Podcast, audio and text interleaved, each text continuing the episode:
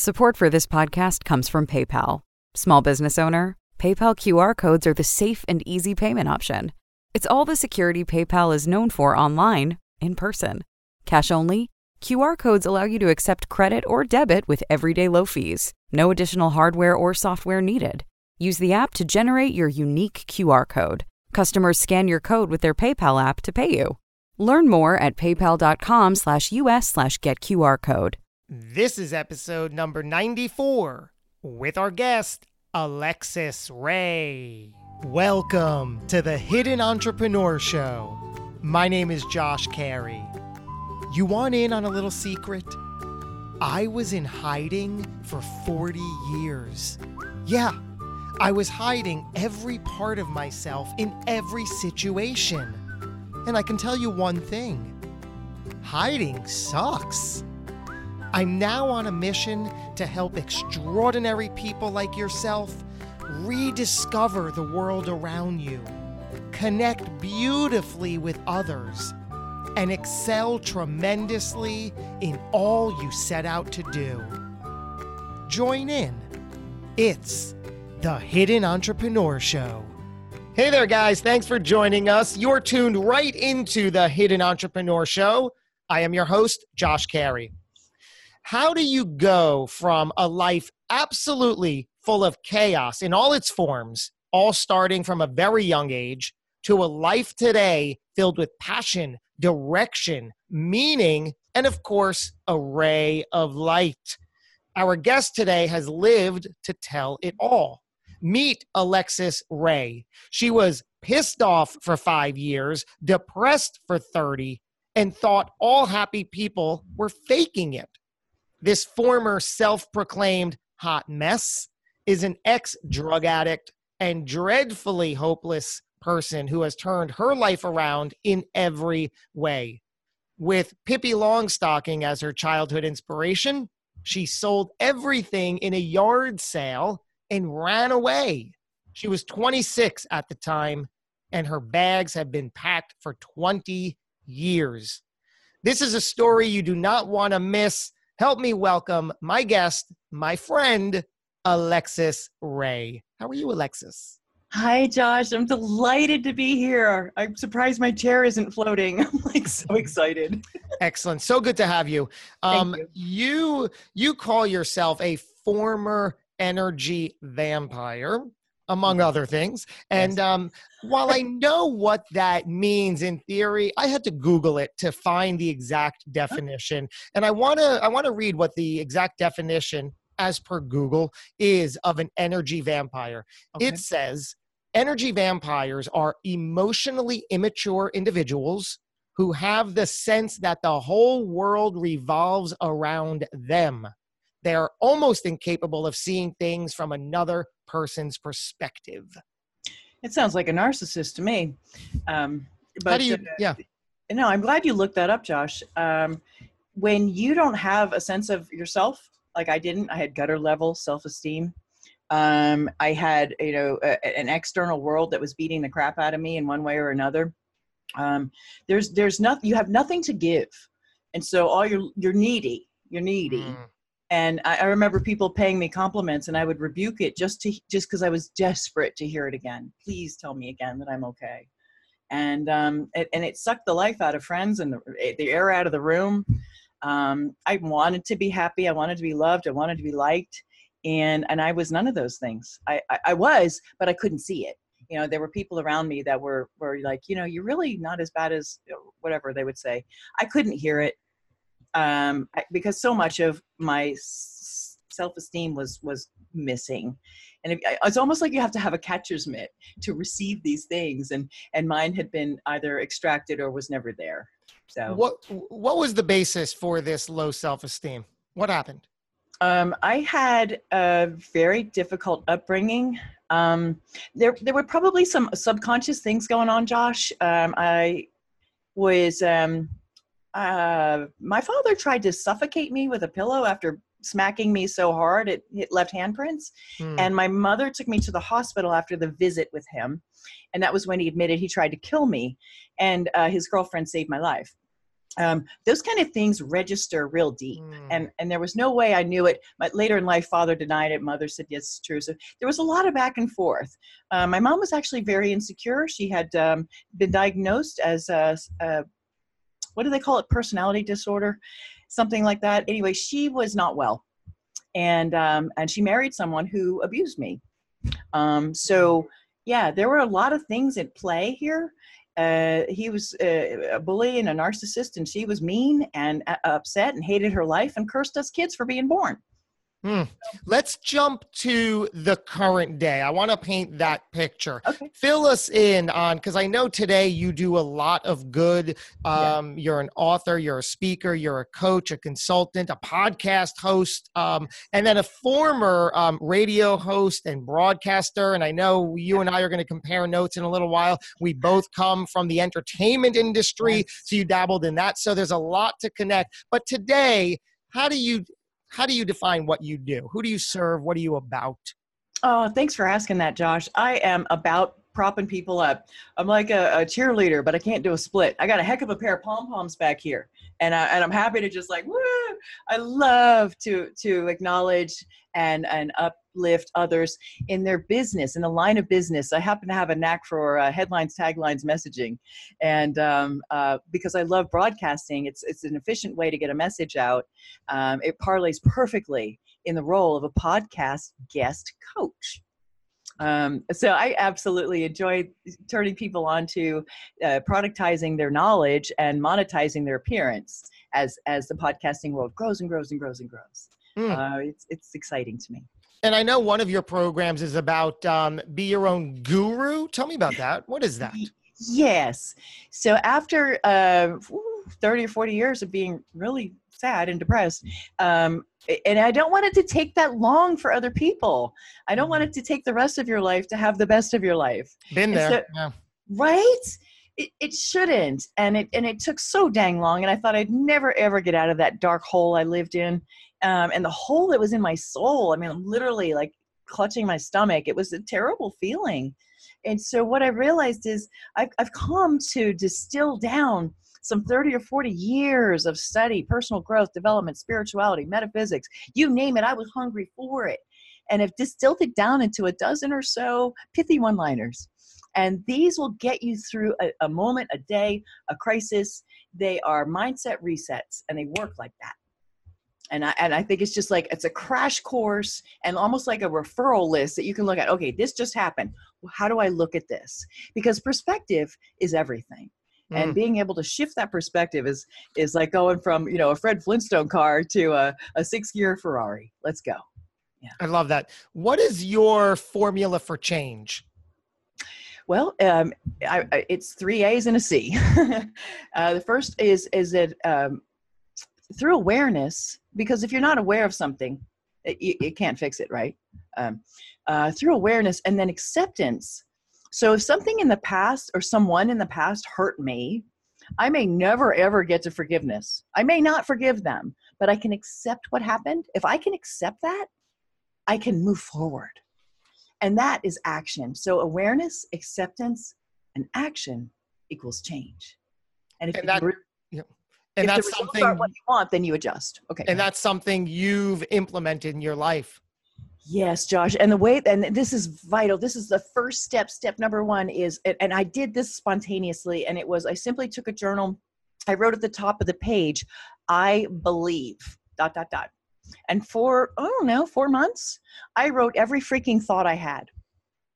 I didn't know where they came from i couldn't judge them i didn't let anybody read it but what i found josh is that there were things buried in there ideas concepts that i had adopted that were like they were meant to protect me back in the day. And and and then i realized hey you guys are outdated and you're kind of like old guard and i need to gently fire you because you no longer apply but they're still working overtime you know like i had this belief josh that um, all businessmen are spiritually shallow. That probably came from watching my dad. And, Mm. um, and because i was on a spiritual path that kept me from going anywhere near being a business owner right because wow. I wasn't going to be spiritually shallow. So it was really limiting my progress. And I was spinning my wheels. And, and then came the time I interviewed a bunch of CEOs and I realized they were very spiritual people. So I had to, you know, hmm. cross that one off. I get this whole yeah, I get this whole um, story that we sell ourselves from a very early age. I sold myself a false story about me personally that I was not valuable, nobody cared what I had to say, nobody wanted me around, and you know all the residual lines that come with that. And I perpetuated that in my head. And guess what happens when you do that? You find the people in and around you that are all too happy to say, okay, I'll help you perpetuate that story. And they do. And that's who showed up in my life, those kinds of people. Yeah. Yeah. I had an opposite experience where my home life was was like that. And I manifested friends that were very loving. And I wore them out. I wore them out like a freaking washcloth. And they quit me. Tell me what that means. How did that happen? What did it look like? What that looked like is I had a, a, a dear best friend and i was hanging on to her coattails like for god's sakes carry me with you through life please because i don't think i can make it. And uh, she was a promising author and a speaker and she was doing all kinds of things and i was so desperate that I, I, everything that she did i just clung to. And she and and there were many times well several times let's just put it that way where i attempted suicide cry for mm-hmm. help because if a person really wants to die they will um, or it'll happen if it's your time, you're going to go, period. I don't care. You can walk outside and pick up the mail and it's your time done. Wow. You know, but in this case, I was a very, very distraught young lady and I hung on to her like she was my life. And she said, I can't do this anymore. And she quit me. And I thought that I could hide it. I'm never very good at hiding my feelings, how I feels right here.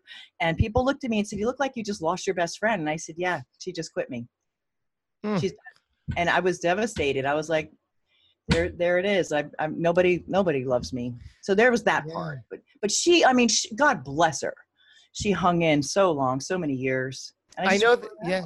I know the theory of um, you know being um, in in a desperate situation of seeking approval and wanting others to like you. Been there for the years, yes. and and you show up with that air. And secondly, yes. I was showing up in that in those regards, and I'm sure you could relate too, where I was desperately looking for others to grant me the permission that I thought I needed from an outsider to do what I knew I was capable of, what I so desperately wanted to do. But for some reason, I wouldn't just take make the decision myself and take that step i needed either a colleague or even a stranger to say yeah you could do that go ahead and do that never came so i never did it and I'm the opposite of you, Josh. I had people saying, Girl, you got the world by the tail.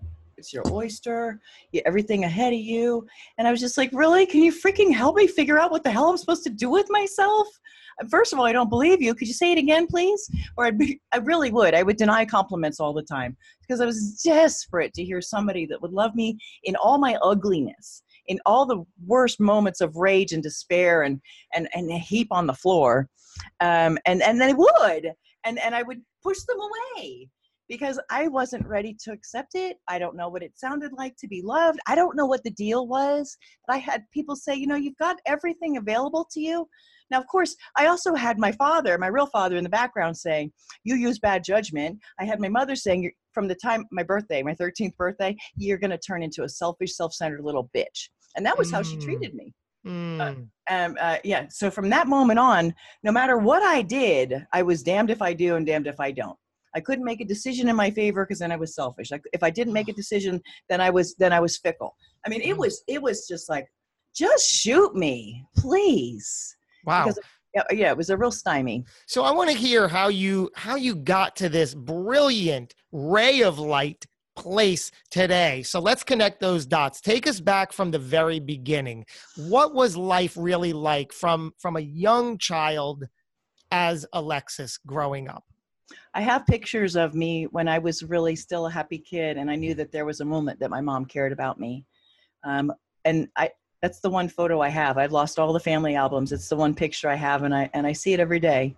Mm. And it, yeah, it reminds me that there were good times, and I still remember those. Um, what happened though, um, as life went on, is that uh, her marriage to my stepfather was was really a bad idea, and um, I uh, felt like I was in the way. In fact, they made me feel that I was in the way. Uh, if it wasn't for you goddamn kids, you know, I would hear lots of things like that. Um, and my first cry for help, Josh, was overdosing on baby aspirin. And I took a lot of them. What age was this? Yeah, I was about eight years old. Really? Yeah. Um, What were you crying for? I really felt like I should not be there. And they made a, I mean, when, if if ever, if, when you know, when you give a kid any wish you want, what do you, mine was to be invisible. Hmm. Because that was how I felt like I was always in the way, unless I was serving the need of taking care of my little brothers who were born, the twins were born when I was seven. So I, I was a year into being mini mom.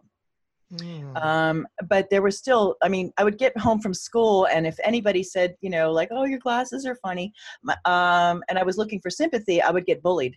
Uh, let me see some really big alligator tears. Let's see you really cry. Um, I was Oh. absolutely tormented by my stepfather and absolutely no defense from my mother. Hmm. Um, I- and then if I cried about it, then I was in trouble for that.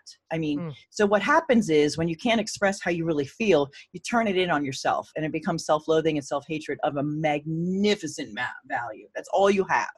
You can't turn it out anywhere else. And so it turns on you because narcissistic parents and bullies will make you feel that it's your fault for their being unhappy. And that's what happened to me. So, so no doubt by eight years old, I was already like, I wish I was dead. Tell me the other side of that incident. So you make it through the aspirin incident, and now life is going on for you. What happens then? So what had happened was I would pack my bags, and I remembered the aspirin incident where they said just go to bed through the bedroom door. They didn't give a shit, really, frankly. Mm. Sorry, but they didn't. Um, and I thought, well, if I run away, then I'm just going to be in trouble for that once I finally come home. Uh, so I set my sights um, on someday, and I would read Pippi Longstocking and other stories of adventure, and I was like, dear God, help me get out of here. I don't know how this is going to happen, but I knew the what. I knew I wanted adventure somehow.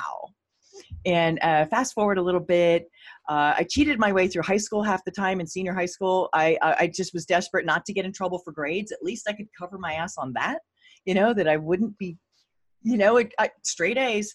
With no matter what it took, I cheated. And when I ended up when I got to college, I wasn't ready for it. I studied pre med because I loved chiropractic, and I failed, epic fail. I ended up making better Rice Krispie treats than grades, and I ended up going to culinary school in, at Johnson and Wales in Rhode Island, where my real dad said, "Come on, I got time to be a dad." And in that first trimester, I said, "Dad, I should be in film school. I don't like this at all. This is awful." He's like, "You'll always have work." I said, "Have you ever worked on a hotline, Dad? Have you ever worked in food service? It's awful." I want to be in film and television. I'm I'm drawn to media. He's like, you will finish. And so I did. Four years and three. I couldn't get out fast enough. So you, I know you and I have compared notes on this before. So you had your eyes set on film and media. I have my own reasons why I went into that direction. Uh-huh. Why did why did you go into that industry? Initially, that's a great question, Josh. Initially, and I, I, I didn't realize why at the time. And this is Never. really important. Of course. Yeah. um, I, I realized later that it was exactly like my family. That it was, yes, it was criticism. Uh, be perfect, try harder. You'll never be good enough. True. A couple of us might love you, but we're not going to tell you. Um, you're only as good as your last performance. What did you do for us today? You know, like, I mean, it was just like so familiar to my childhood. And i but I loved it because in the training that I had, acting is the art of being real. Otherwise, you're acting. That was what I learned from the director. And, and I love that. And I love behind the scenes stuff. I love production. I love how things are made. And, and I was intrigued by it. And I wanted to shoot documentaries, real life. I don't want to be somebody's puppet on a string. And uh, so I was really drawn. I also like that it's efficient. You know, multimedia is an efficient way to get a message out. And I knew that someday, somehow, some way, there was going to be some some reason. And I don't even know how I know that. How does any of us know what what is our path? It just shows up. It tells us. You know, it draws us. So in this era of your life, now you're you're sort of on your own, you're you're living a dream, you're making things work. Was there at least a sense of relief from when you were under your parents' roof? No. I would come home from school and there was uh, there would be fear running from my tailbone up through my head every single day. And if you've never felt that cut that sense of fear, uh, it's hard to understand. It's hard to describe. But I never knew what what page of wacko I was going to walk into. what page of wacko? Um, I was going to say, what were you fear? What were you afraid of? Who yeah. knew? Yeah, it didn't matter. It really didn't matter, wow. and I um, I couldn't stand it anymore. I, I wrote a note because I was a good kid, you know. I was like, mm. Dear mom, I'm going to go stay with Barb and her mom. Her mom says it's okay. I mean, I left a note about I'm going to go stay over here for three months so I can at least finish high school with the people that I've been going to elementary school with. And I, I went to Barb's house, and her mom said, Sure, no problem. And uh, within a day, my mother had Dobermans and the sheriff at the door and said, You are, you are coming with me, or you're going to juvie.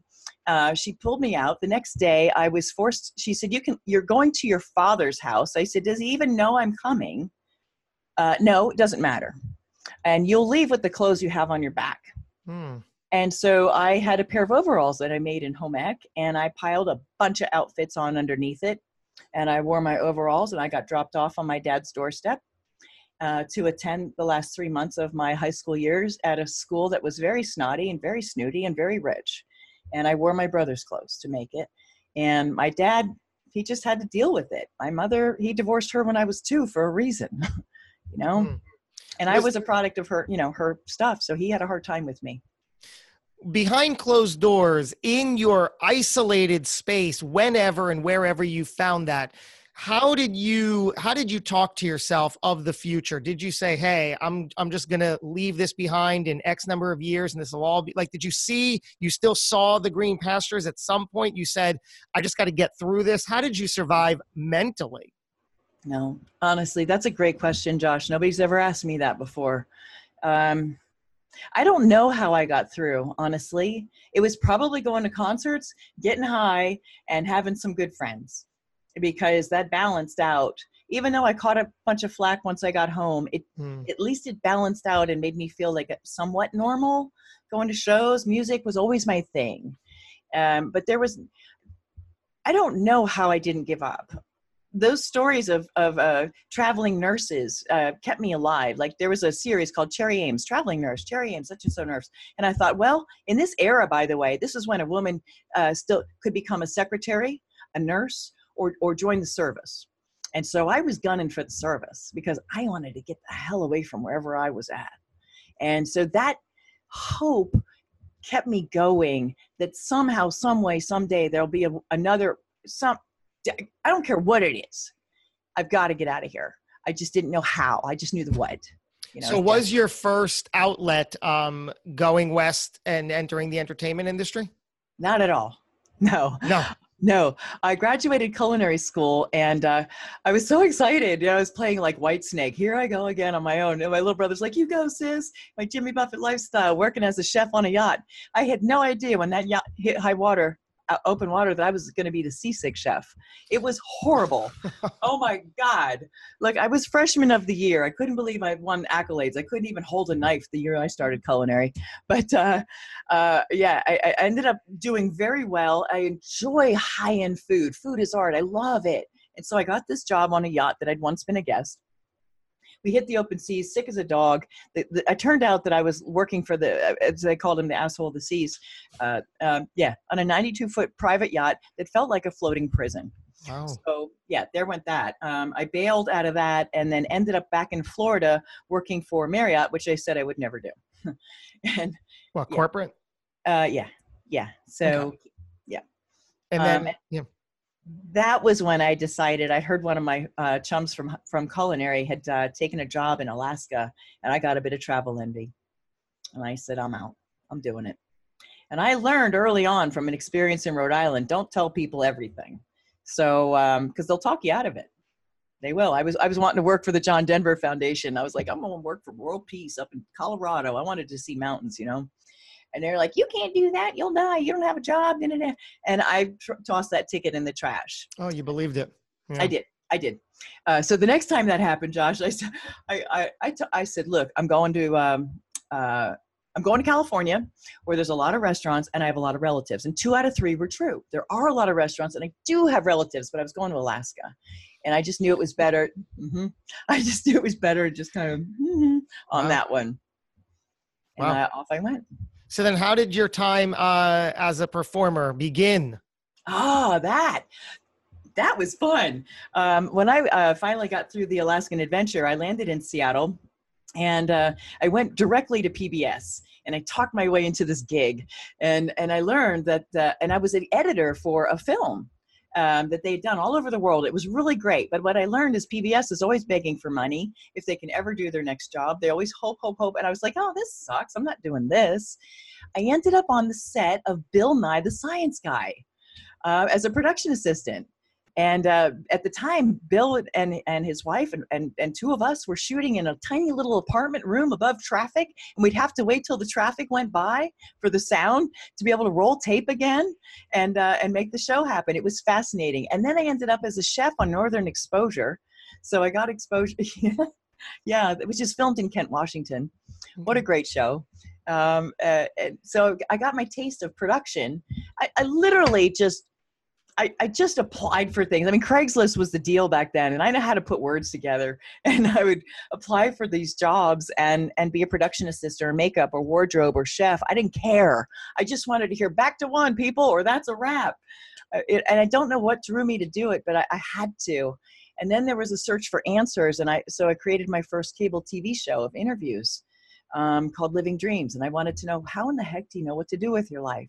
And that was you know community access cable free tv and that started my passion and love of interviewing and it has never stopped. What did we learn? That's a fascinating question. How the heck do you know what to do with your life? So many of us are asking that have asked that will ask that again. What is the answer? Well, Josh, I'm glad you asked. um, what I learned from the CEOs, I said, "How in the heck did you figure out what to do and what to do every day?" And they, now this is back when it wasn't cool to say intuition or whatever, and they were like, "Um, well," and they hedged a lot. It's a feeling. Uh huh. What's it feel like? Because I got a lot of feelings. You know, like, which one am I supposed to yeah. listen to? Could you please help me sort this out? And uh, they said, "Well, it's a feeling that something's right." And and and it may defy logic to other people and they're really like nervous talking to me and i said please tell me some more. And they said well it's kind of like a big yes inside. I said a big yes. And they said yeah. You know how when you're looking for a parking spot and and you know the, the it, you find it it leads you to it's a yes. It's that thing inside it's a yes. And and i so all the different words that they used i just summed it up as the big yes and mm. that was the name of my next talk show, The Big Yes. And oh, I interviewed great. people that were living their big yes. I find that um, it's it's almost the two steps because somebody listening or somebody uh, on this path could acknowledge that and say, "Yeah, that's how I know I'm on the right path," or if and when I'll be on the right path. But then it's a whole other thing to step into that path. It really is. Yeah. No, you've got a great point there, and and so when your brain is just filled with chaos, it's very hard to sift out the noise it really is. It's and and especially if you've had the uh, self-esteem crap kicked out of you um, you don't even trust your voice. And that was a process. It wasn't like overnight. I was just like oh okay i know exactly what to do because i didn't. Mm. didn't. And and I thought, well, wow, maybe I'm just like doomed to the life of an explorer. Maybe Pippi Longstocking and I were drawn together for a reason because I'll always be an adventurer, always, always beginner level, always, you know, the new kid on the whatever block and and I, and maybe that's just my path. Maybe i'm just supposed to be like that. There'll be no specialty. Maybe it's just exploration. I don't know. All i know josh is that if i don't listen to that still small voice which can still be a small voice i regret it. And i hmm. believe that underneath it all guys and if you're listening and you and you're like you know just filled with chaos in your head and your heart and your ears there's going to be that is it it's it's it's a knowingness it's a small but if you take a baby step in that direction, another baby step will feel right and you'll be guided. You'll be divinely guided and protected. You've made it this far. You're still fog in the mirror. There's a reason you're here. Trust the voice. It will lead you and it really, really will turn out to be a big yes. I agree completely. In fact, I've lived all of that you know Oh. for for 40 plus years i was i was resisting all of my power and ability all the yeses that were coming up. I wasn't even confused. It wasn't like oh i don't know what to do. I i knew exactly what to do but i was scared out of my mind to do any of it so i made up mm. every excuse. I kept perpetuating that false story. I Wow. kept hiding behind fear and allowing others to give me the reason why i shouldn't couldn't or wouldn't do it and life moved on and then behind closed doors Why did you do that? Did you have parents that were knocking the yes out of you? well of course and i allowed that to happen and i showed up for everybody to knock the yes out of me so Jeff. i i had that but the the whole struggle was that behind closed doors when i was alone i then realized you know what? I am? Why why? And then it, it would cause all this anger and resistance and frustration because i knew what i was capable of. I knew what i wanted to do what i should be doing what i could be doing but i wasn't doing because i couldn't i couldn't neglect this story that i perpetuated. I certainly couldn't step out of this persona that i allowed others to label me and define me as.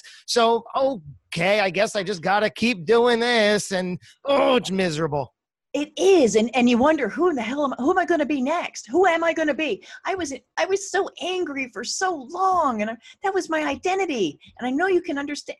Go ahead. and you, and you have to, guys, for just a second. It's kind of like you're holding a vase, and that's who you are, and you have to set it down. And and there's a moment in between uh, where the big urn is, and you're heading towards it, but there's this moment, there's this void. Stay with it because you have i mean earth shattering identity crisis three times i couldn't have told you how to cross the street. I didn't know anything.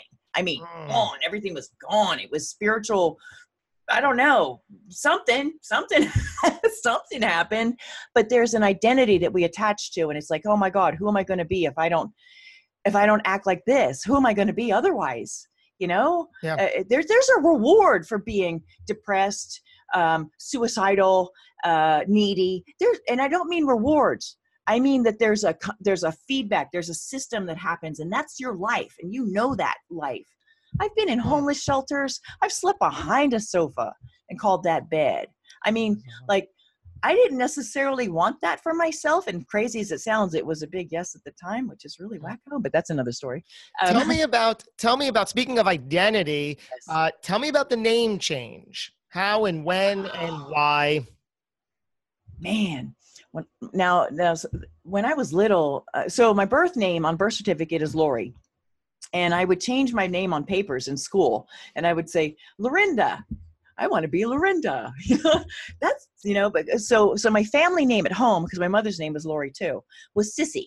And the only time i heard lori was when i was in trouble and it was said with so much hatred. Mm, and and I just like I don't want to be that. That's not who I am. And I would change it to Cindy, and the teachers would have turned the paper and like, "That's not your name." Like, oh my gosh yeah Sorry, leave me alone.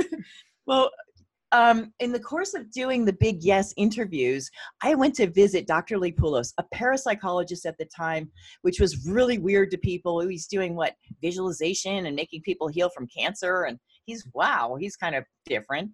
Well, he was amazing, and I was interviewing him in his place, and he said, "I want to show you something called muscle testing." I- Kinesiology was the word he used and he said uh, that that means that your body won't lie. It'll tell me the truth about or tell you the truth about anything. And i was like i'm game. Let's go for it. And he said stick out your arm. We're going to test some normal things that you test for a yes or a no that are truths so i know what what it what The the, measure is yeah. right?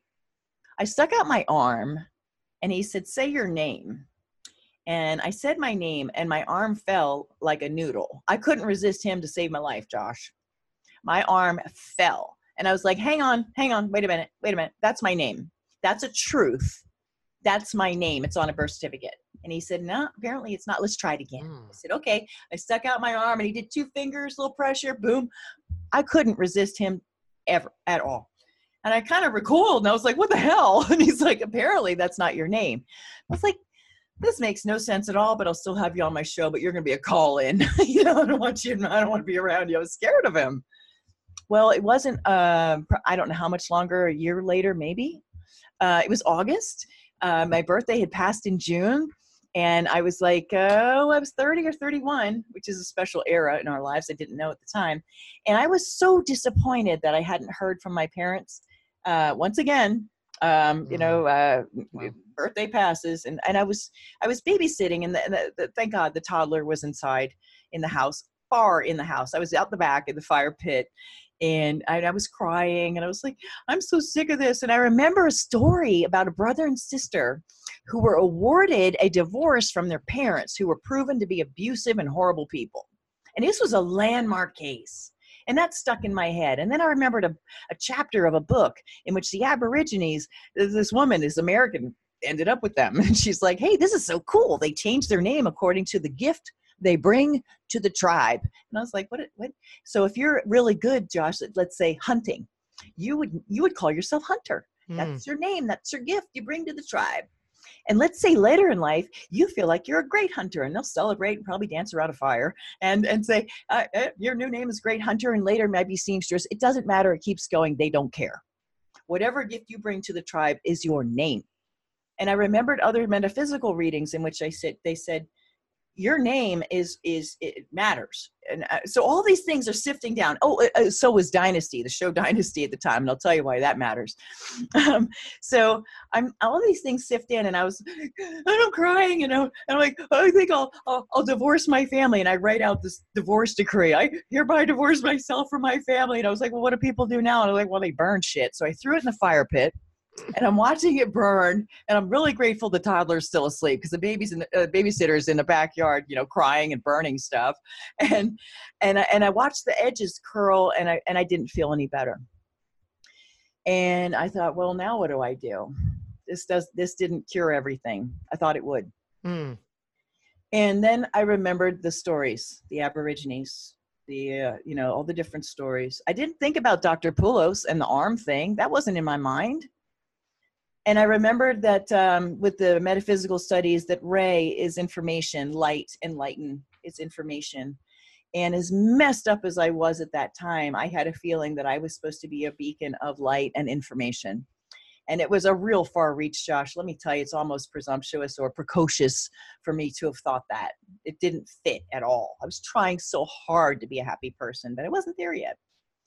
And and so I thought, well, you know, I've always hated my last name. People mess it up. It was Gist, and I would have to spell it G I S like in Sam T. Gist, like the gist of the story. I had a brownie troop leader who said, I'm calling you Gish. I said, wait, wait, why? Because I like the actress Lillian Gish, and that's what I'm going to remember you by. And I was like, wait a minute, I'm seven. Why can't you at least work with me on this? Hmm.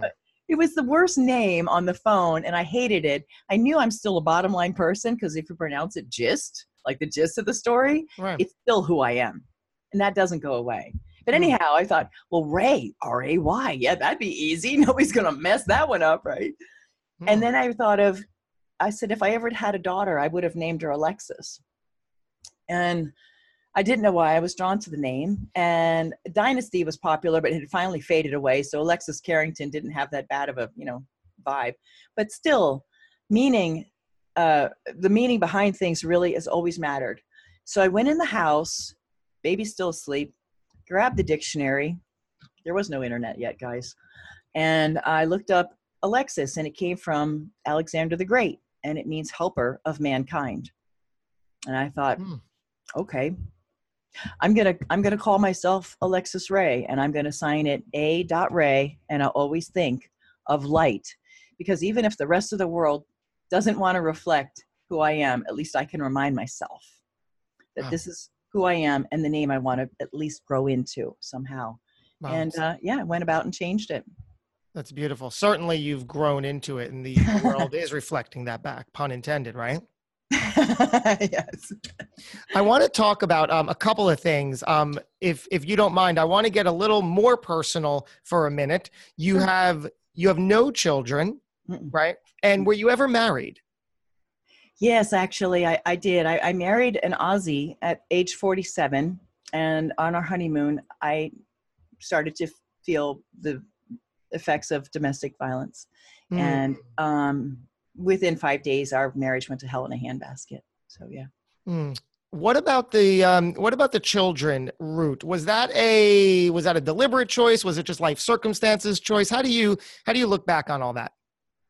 Um, I I decided that I wouldn't I, I wouldn't have a child unless I wasn't going to unless I would undid everything my mother did. I didn't want to become my mother to a child, and I didn't know if that would ever undo itself.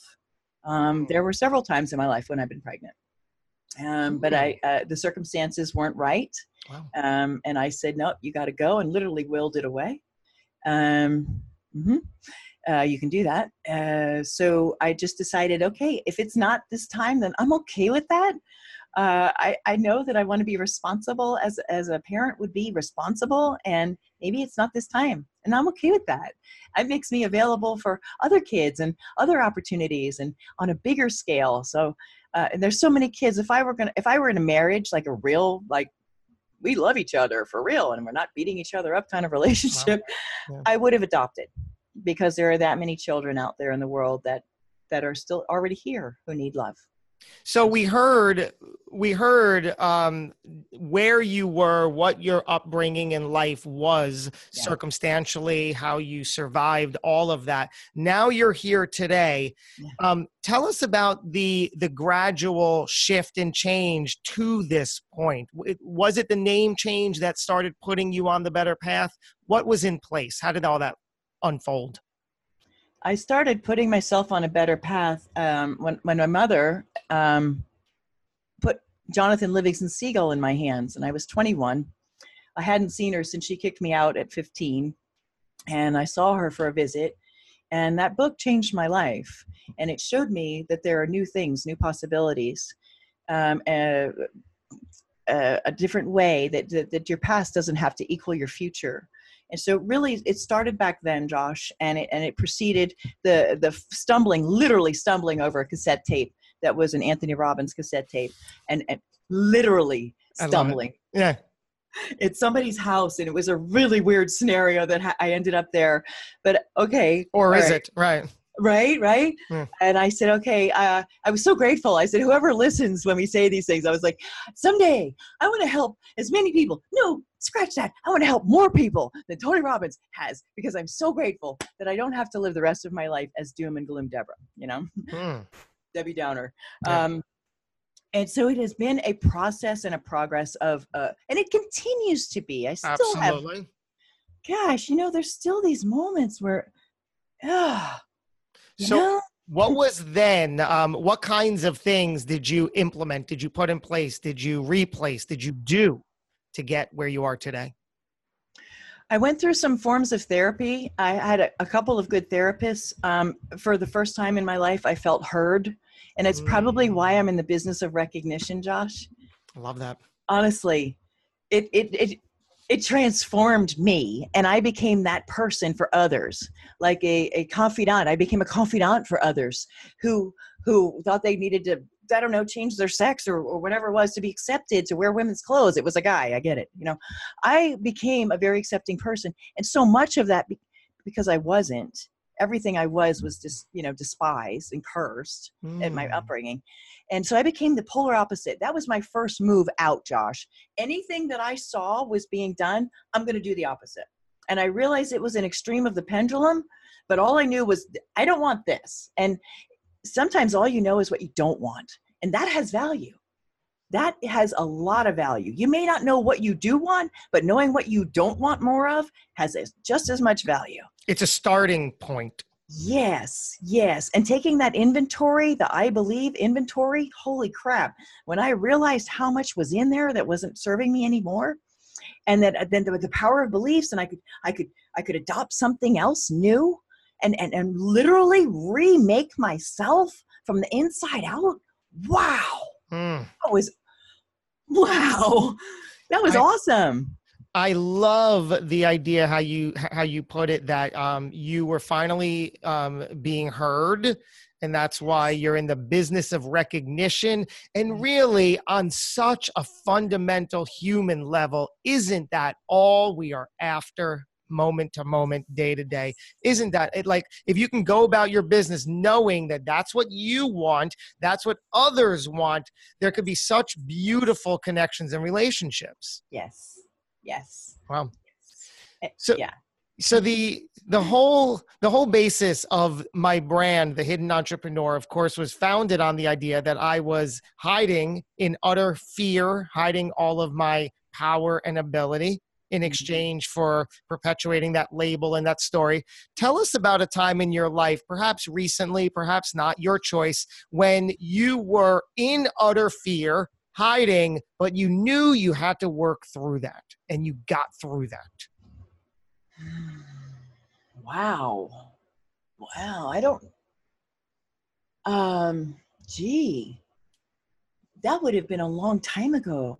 A long time ago. Um. I think I. You just floored me with that question. Um. In utter fear. That that level of fear was was I left that behind when when I got out of my mom's house or she helped me get out.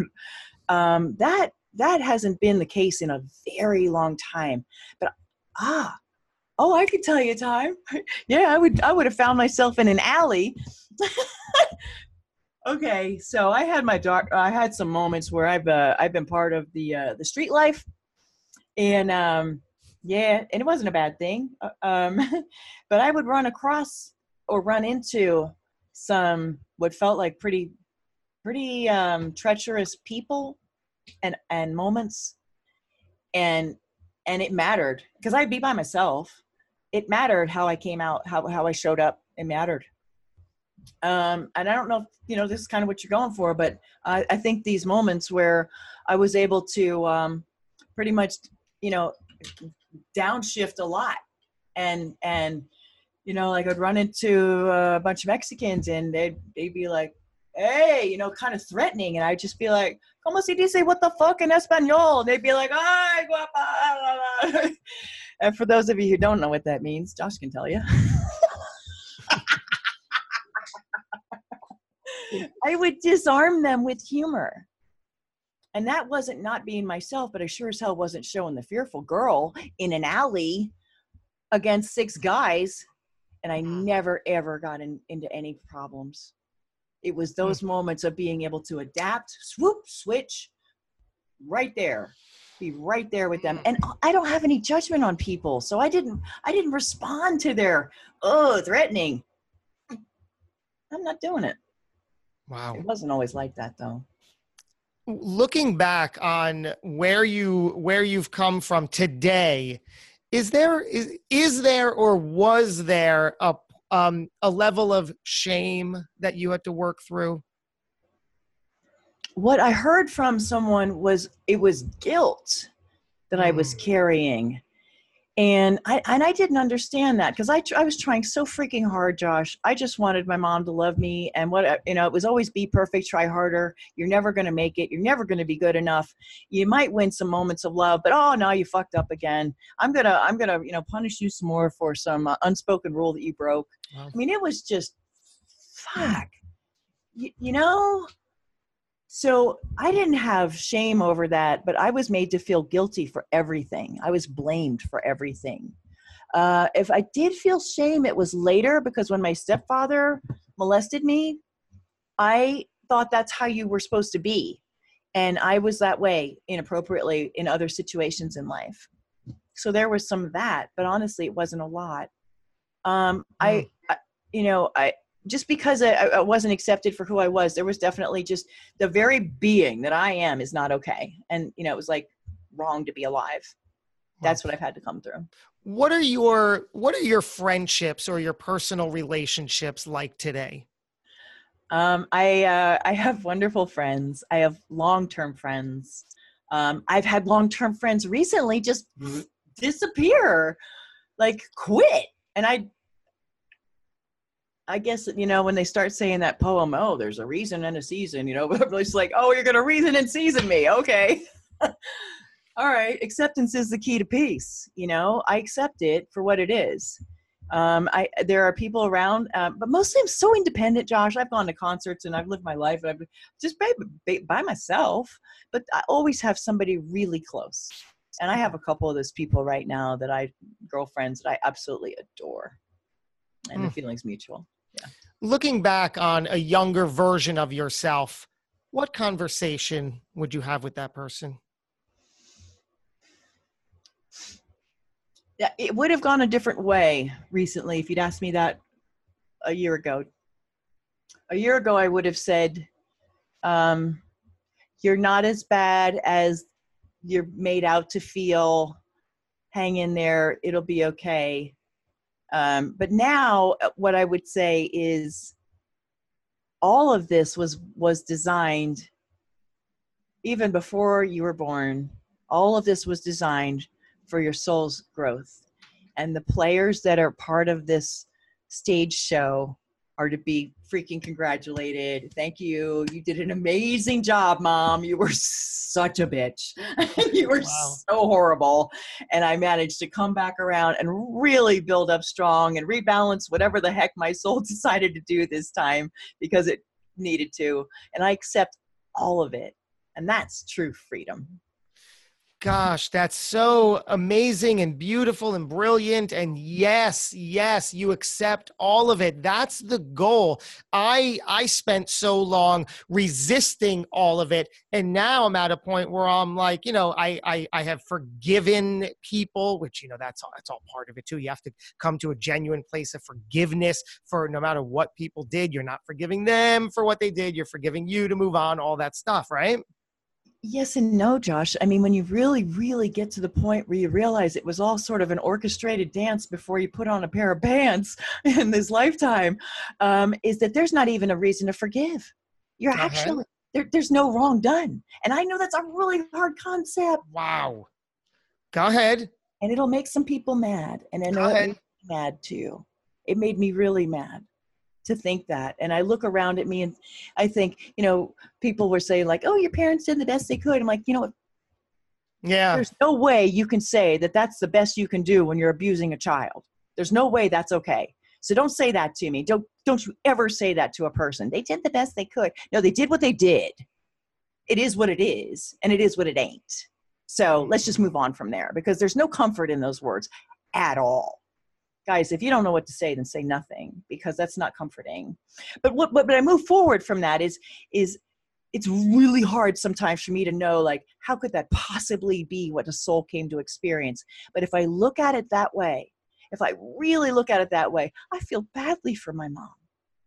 I feel badly for my dad i i, see what they what their struggles were but this is a different kind i'm not taking care of them anymore i'm not making excuses for them anymore it's completely different and i look at every single person around me and say okay they're on a trip and I don't understand what it is. I had a friend call me once, Josh, and she was ready to kill herself. And I was like, well, you know, the roles are reversed for once. It's usually me making that call. And, and I, and she's, you know, and she sobbed sobbing. And I said, honey, I, I, I don't know what your soul came to experience. All I can say is I would miss you. I don't know if this is what you're supposed to do. I don't know. I'm not going to judge it. I, I, would just really miss you. And she stopped crying, and that never happened.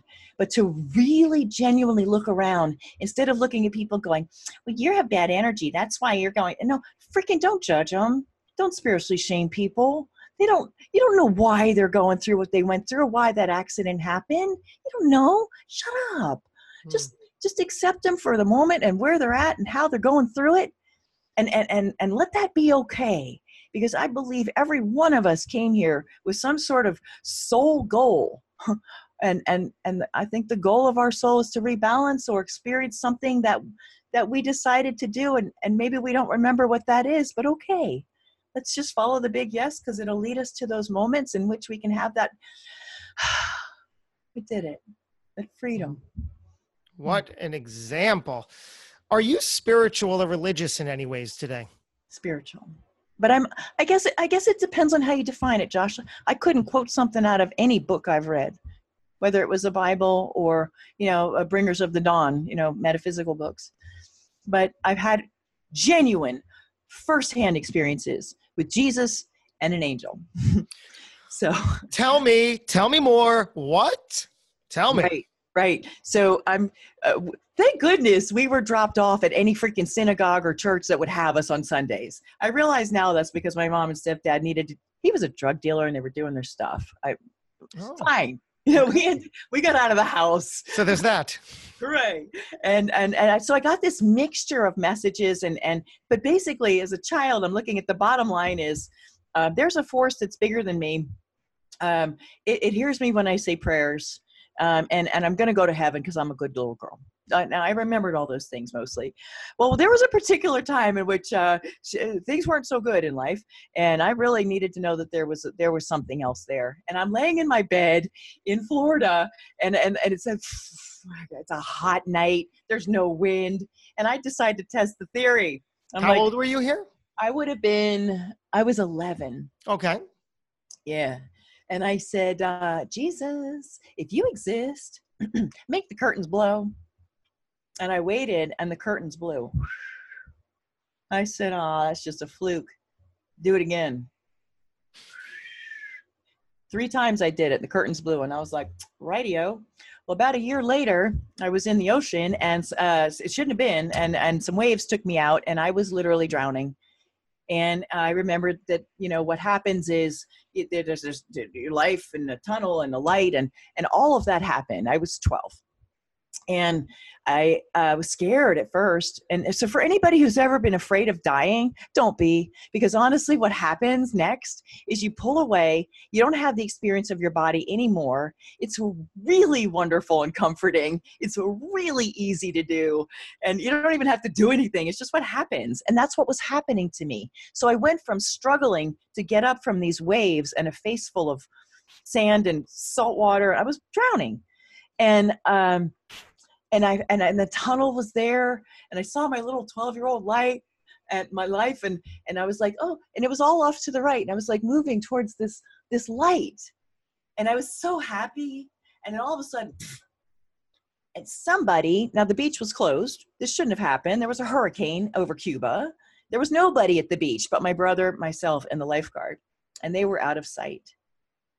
Somebody pulled me up took me to the shore for all intents and purposes, for the the tunnel, the light, the whole pulling out of your body, I should have needed resuscitation too, but I didn't.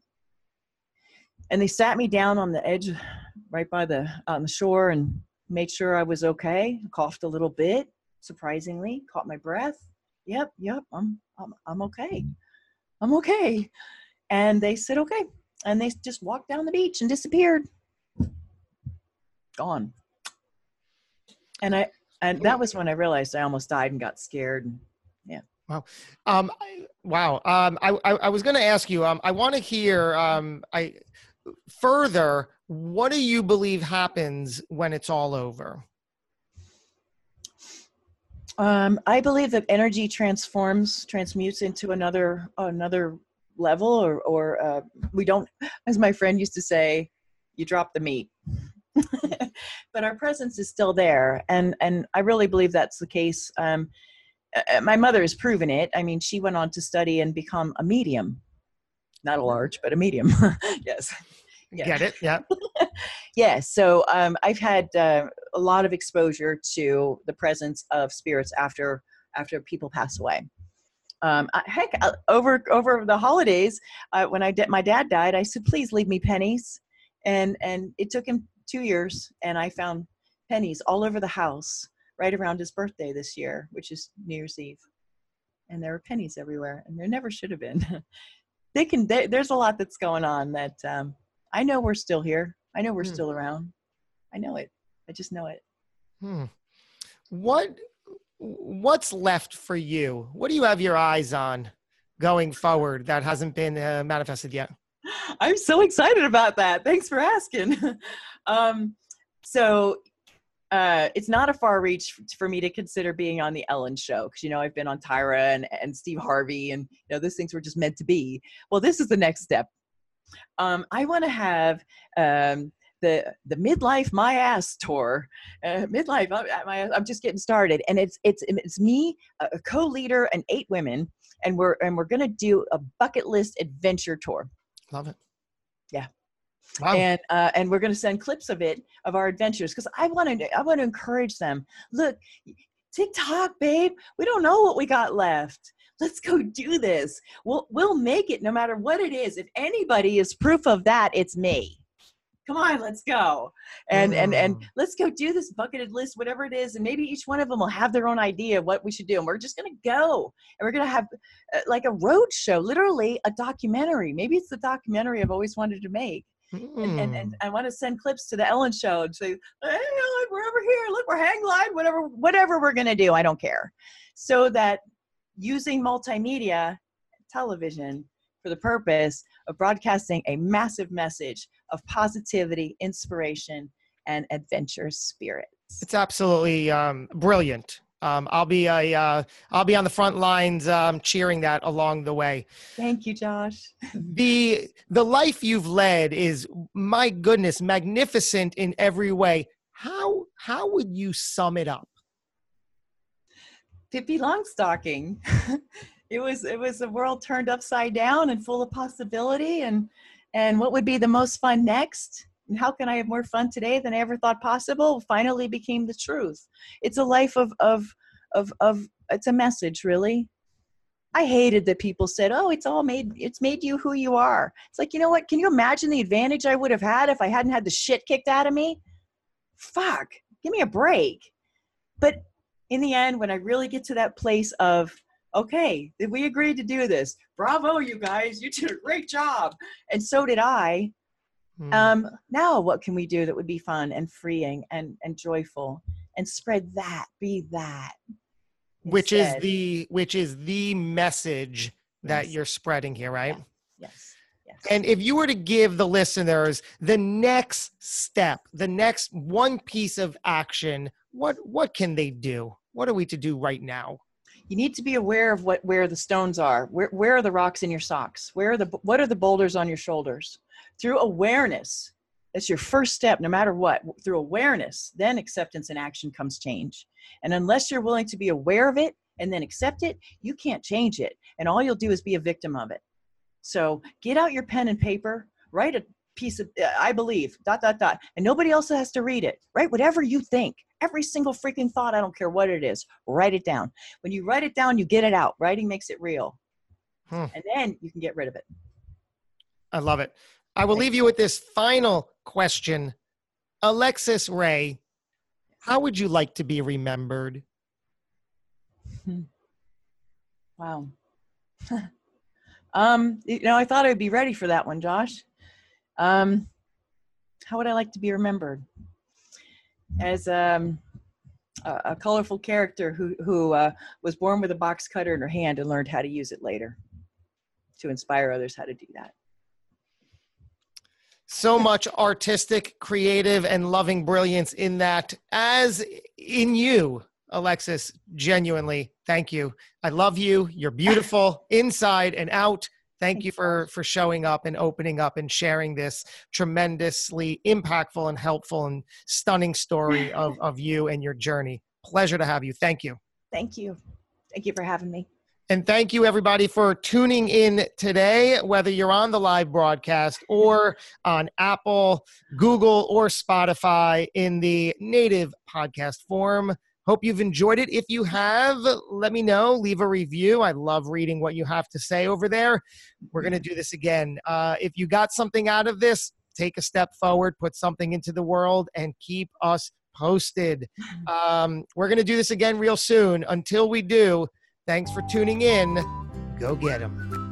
Thanks for listening to the Hidden Entrepreneur Show. Make sure to subscribe through iTunes or Google Play so you can get notified every time we publish a new episode. And we'd love to hear your thoughts with an honest review on iTunes. Finally, follow us on your favorite social media platforms to keep the conversation going with Josh Carey and today's guest. Until next time.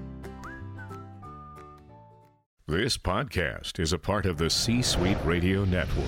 For more top business podcasts, visit c-suiteradio.com.